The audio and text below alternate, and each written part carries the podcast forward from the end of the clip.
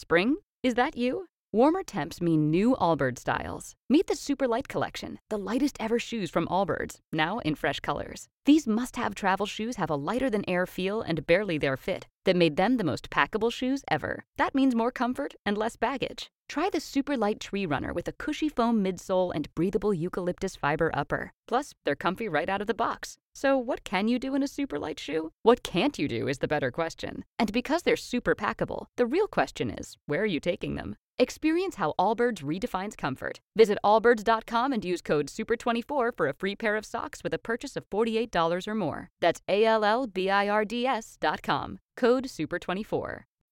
Every day, we rise, challenging ourselves to work for what we believe in. At U.S. Border Patrol, protecting our borders is more than a job, it's a calling. Agents answer the call working together to keep our country and communities safe. If you're ready for a new mission, join U.S. Border Patrol and go beyond. Learn more at cbp.gov/careers.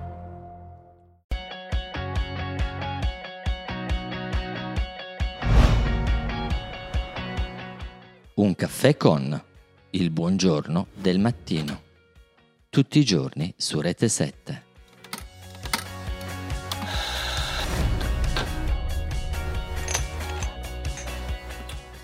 A prendere un caffè con noi Lorenzo Marone, scrittore.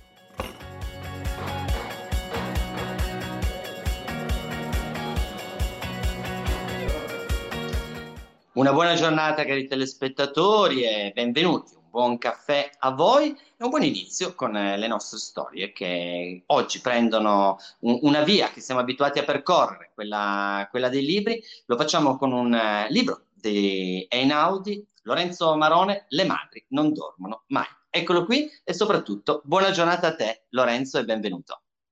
Ciao, buongiorno, grazie.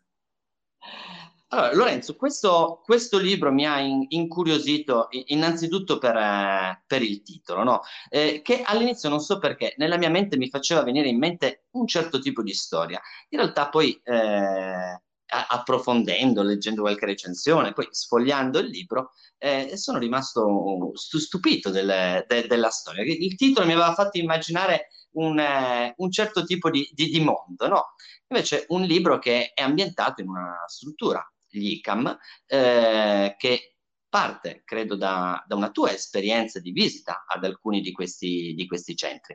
Allora ti, ti chiederei, Lorenzo, come nasce l'idea di questo, di questo, di questo romanzo?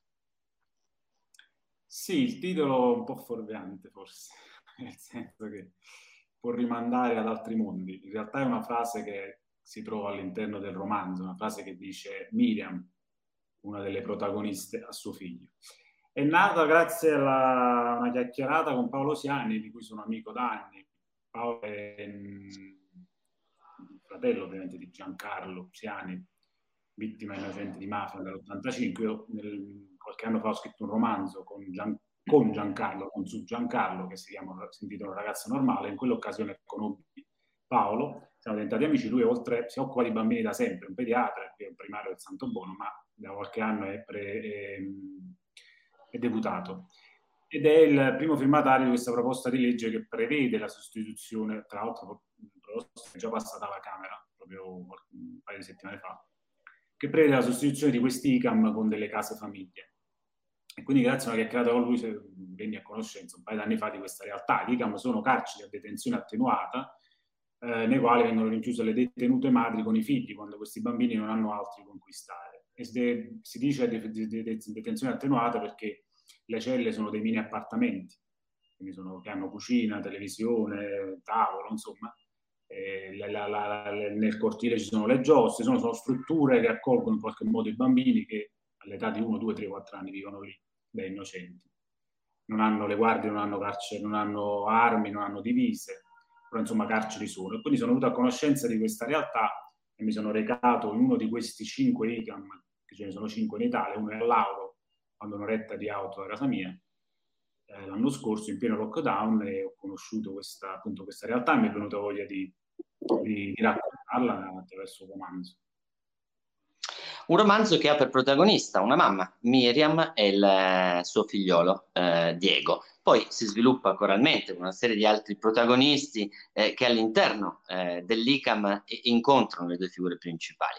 È, è un romanzo di, di completamente in, inventato, non ci sono riferimenti eh, reali. E, e, quali sono le caratteristiche di, dei due protagonisti del, del tuo romanzo? Sono ovviamente personaggi frutto di fantasia, ispirati dagli incontri che ho fatto durante quella giornata lunga, ehm, dei bambini che mi sono venuti incontro, con i quali ho giocato, eh, delle madri che erano invece rispetto ai bambini molto più diffidenti, eccetera. Miriam e Diego sono forse i due personaggi principali, sono tanti altri, e provengono da un quartiere difficile di Napoli, un quartiere, un ambiente complesso, un quartiere ad alta densità criminale, insomma uno dei tanti della periferia de, de di questa città così complessa. E Miriam è una che appunto ha un vissuto difficile alle spalle, una che è cresciuta in questo quartiere e quindi è abituata a, a crearsi, è creata una corazza, insomma è una che anche lei è una alla quale è stata rubata l'infanzia, quindi è cresciuta prima del tempo nella cultura del nemico, quindi costantemente pronta a difendersi da, da, dal prossimo e tenta di fare questo, di insegnare questo al figlio, a Diego, di, vorrebbe questo figlio fosse più forte, più coriaceo, più eh, diffidente proprio. E invece Diego con, dentro di sé, io dico, eh, è un disertore no, rispetto alla, all'insegnamento materno perché è uno che dentro, un bimbo che dentro ha invece questa innata voglia di, di fidarsi delle, delle, degli altri, della mano, di, di, di, riuscire a vedere ancora il bello delle cose.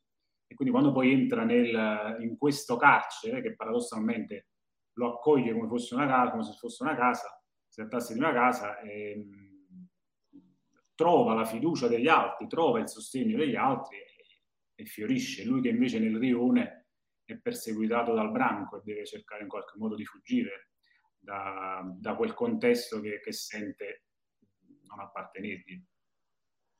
E sembrano quasi personaggi che dalla vita reale desiderino sparire, tacere, no? Eh, Diego, eh, nelle tue descrizioni, eh, quasi nel, prima di entrare dentro l'ICAM, eh, vuole diventare invisibile, comunque non, non essere oggetto di attenzioni che poi rischiano di bullizzarlo. Che cosa fa dentro l'ICAM scattare quella molla che eh, port- fa tornare il piacere a, a, a Diego di, di, di, esprimere, di parlare, restituisce la voce? Sai, la, il paradosso di questi, di questi istituti che abbiamo detto restano carceri perché comunque ci sono le sbarre alle finestre, perché comunque ci sono le, le, le, celle comunque sono chiuse, vengono chiuse la sera, hanno le porte blindate, perché le guardie chiudono la sera.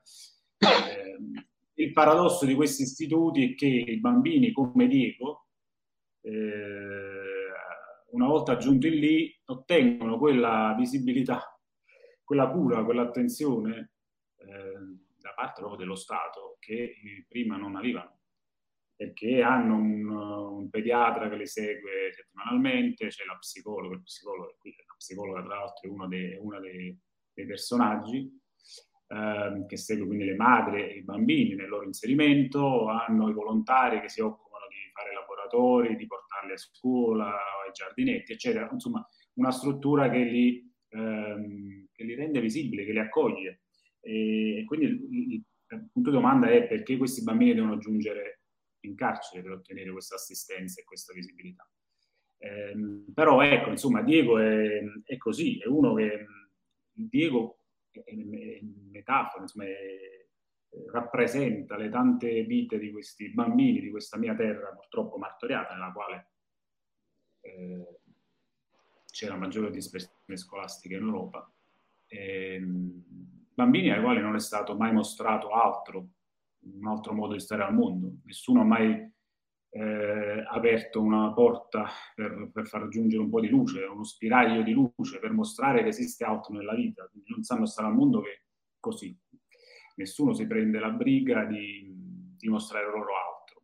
E, e, quindi quando dico, eh, quando invece ciò accade, quando invece qualcuno davvero tende loro la mano, quella corazza per forza di cose incomincia a lacerarsi. Quindi, quindi Diego giunge lì, eh, trova semplicemente delle persone che vogliono aiutare, aiutarlo, lui, sua madre, quindi dicevo la psicologa, le stesse guardie, col quale c'è una di queste, Miki, col quale Diego mh, stringe.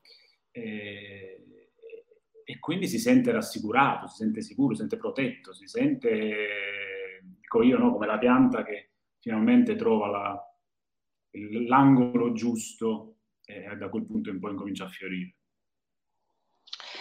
E questa fioritura però, eh, la domanda è se rischia di essere solida anche per ritornare rispetto al mondo, rispetto al mondo fuori, perché poi la permanenza all'ICAM anche nel romanzo termina e, e, e si apre un'altra prova per Diego. Eh beh, poi la cosa, sì, la, la, legge prevede che questi bambini possono restare fino ai sei anni, poi in verità i giudici, i giudici insomma, di volta in volta prorogano. Eh, tant'è vero che appunto poi durante la mia visita incontrai un bambino dell'età di Diego. Eh, però entro i dieci anni massimo, insomma, poi devono, questi bambini sono, comunque devono uscire dal carcere, quindi sono tolti comunque alle madri se queste devono continuare a scontare la pena. E, ehm, quindi senza adesso raccontare troppo del, del, romanzo, c'è ovviamente poi la difficoltà nel tornare in, um, nel, nel, nei propri rioni, insomma nel rione, nell'ambiente di, di prima. Uh, mi è capitato di, di parlare ultimamente con, una, con un insegnante che mi diceva proprio questo, è tutto quello che ho paura che tutto quello che sta apprendendo, insomma, um, parlavamo di un detenuto, di questo mondo che gli si è aperto grazie agli incontri in carcere, cioè grazie agli incontri con i libri, con, con l'insegnamento, con, con, con, tutto quello che è la bellezza, diciamo così, tra virgolette, ehm, possa perderlo o possa essere addirittura eh, essere di, ehm, da, da, intralcio nel, tornando poi nella vita di prima. Io questo non credo, io credo che una volta mi è seminato un, appunto, introdotto un piccolo seme nelle vite di queste, in queste esistenze che nascono già preordinate, se si riesce a installare un piccolo seme, quel seme prima o poi eh, qualche frutto lo dà. Quindi de- de- detto che i bambini non possono e non devono crescere in carcere, speriamo che questa proposta di legge diventi legge, eh, almeno io cerco di non, di non dare giudizi, fotografo una realtà, però almeno ecco, eh, voglio pensare che quel, bu- quel, buono che trovano possa poi servire un domani. Eh, le persone che hai incontrato nella tua visita all'ICAM, che come ci dicevi all'inizio hanno in qualche modo no, ispirato eh, parte dei personaggi della, o della trama, qualcuno di loro ha avuto modo di, di leggerlo già il, il, tuo romanzo? Ti hanno già... No. No, no. No, anche perché mh, credo molte siano cambiate, è cambiato anche il direttore, che io ringrazio nel, nei ringraziamenti, so che è cambiato proprio ultimamente, e, mh, no, non, credo, e, mh, spero, mi auguro, ho incontrato appunto, dicevo, anche una, una, una mia lettrice che lavora da qualche mese lì, mi chiedeva se poteva farle leggere alle detenute. Certamente, però non, non, non, non so rispondere, non credo. E all'interno del romanzo c'è un passaggio, una pagina, un personaggio eh, che ti ha tormentato, ti ha creato un po' di più, qualche problema in più di scrittura, che hai dovuto eh, ritornare più spesso, non so, per la delicatezza del tema, perché non ti convinceva, c'è un dietro le quinte dello scrittore. No, ma diciamo prima di un romanzo corale, quindi significa che non è solamente un romanzo, io questo tendo, tengo sempre a dirlo, a ribadirlo, come hanno fatto in realtà molte recensioni, non è un romanzo su Ricam, certo fotografa e racconta questa realtà dei detenuti e loro figli, ma è un romanzo più che altro sui vinti, cioè sugli ultimi, su chi nella vita ci sta con poca fortuna e con poca libertà. E, e, e quindi abbiamo detto un romanzo corale e io racconto anche delle vite dei liberi, cioè di chi lavora in questo istituto, quindi della guardia, di Miki, della psicologa Greta, eh, tante altre, di, di, di, di altra Antonia, delle volontarie, insomma, attraverso questi rac- personaggi racconto quello che è il mondo di fuori, però racconto di, per- di, persone che appunto, diciamo così, in difficoltà, che comunque anche libere, seppur libere, hanno però, sono imprigionate, ampliato ecco, il concetto di riflessione sulla prigionia e, il racconto di persone che sono comunque ingabbiate, imprigionate in vite che gli appartengono fino a un certo punto. Ognuno ha le sue catene, ognuno di noi ha le sue catene nel proprio vissuto, è frutto di compromessi, di scelte sbagliate, di non scelte. Eh, e quindi sono tutti personaggi che in qualche modo cercano di riscattarsi, cercano di ritrovare, di, di, di liberarsi, di ritrovare uno spicchio di libertà.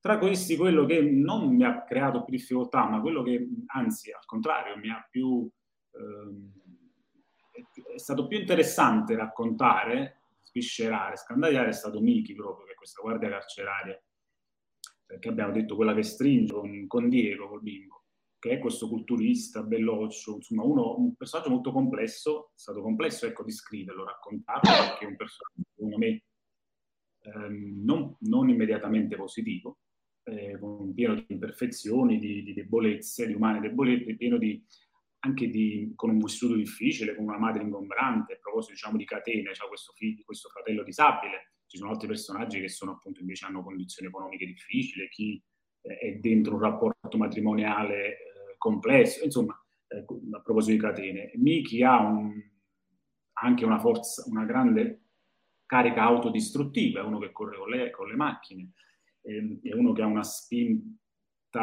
sessuale, insomma, una, ehm, una bestia dentro di sé, possiamo definirla così, e però allo stesso tempo mi, permette di, mi ha permesso di raccontare la, l'essere umano, l'animo umano, perché uno che in qualche modo riesce a tenere a bada questo, questo animale che ha dentro, questa furia che ha dentro, è uno borderline, è uno su, in equilibrio su, su, su, sul bordo del burrone e che però per esempio dentro al carcere riesce a, essere paterno nei confronti dei bambini, riesce a recuperare attraverso il rapporto con i bambini quello che è stata la sua paternità uh, mancata, perché è uno che non è riuscito, pur essendo padre, è uno che ha fatto male il padre, uno che è stato assente per tutta una serie di, di, di, vuoti che si portava dentro o di fardelli che si portava dietro. Quindi insomma è quello che mi ha, è stato più complesso perché secondo me è quello che, quello che mi ha spinto a, a, a, spiegare al lettore il perché di determinati comportamenti, quello che mi ha spinto a, a raccontare le lesioni e le ferite che sono dietro le nostre umane debolezze. Lorenzo, noi ti ringraziamo, eh, ti auguriamo una buona giornata, un buon caffè e eh, lo ricordiamo per i nostri telespettatori, Lorenzo Marone, le madri non dormono mai per Einaudi. Eh, grazie di cuore, ancora un eh, buon giorno, una buona lettura anche a tutti voi, eh, cari telespettatori, e una buona giornata.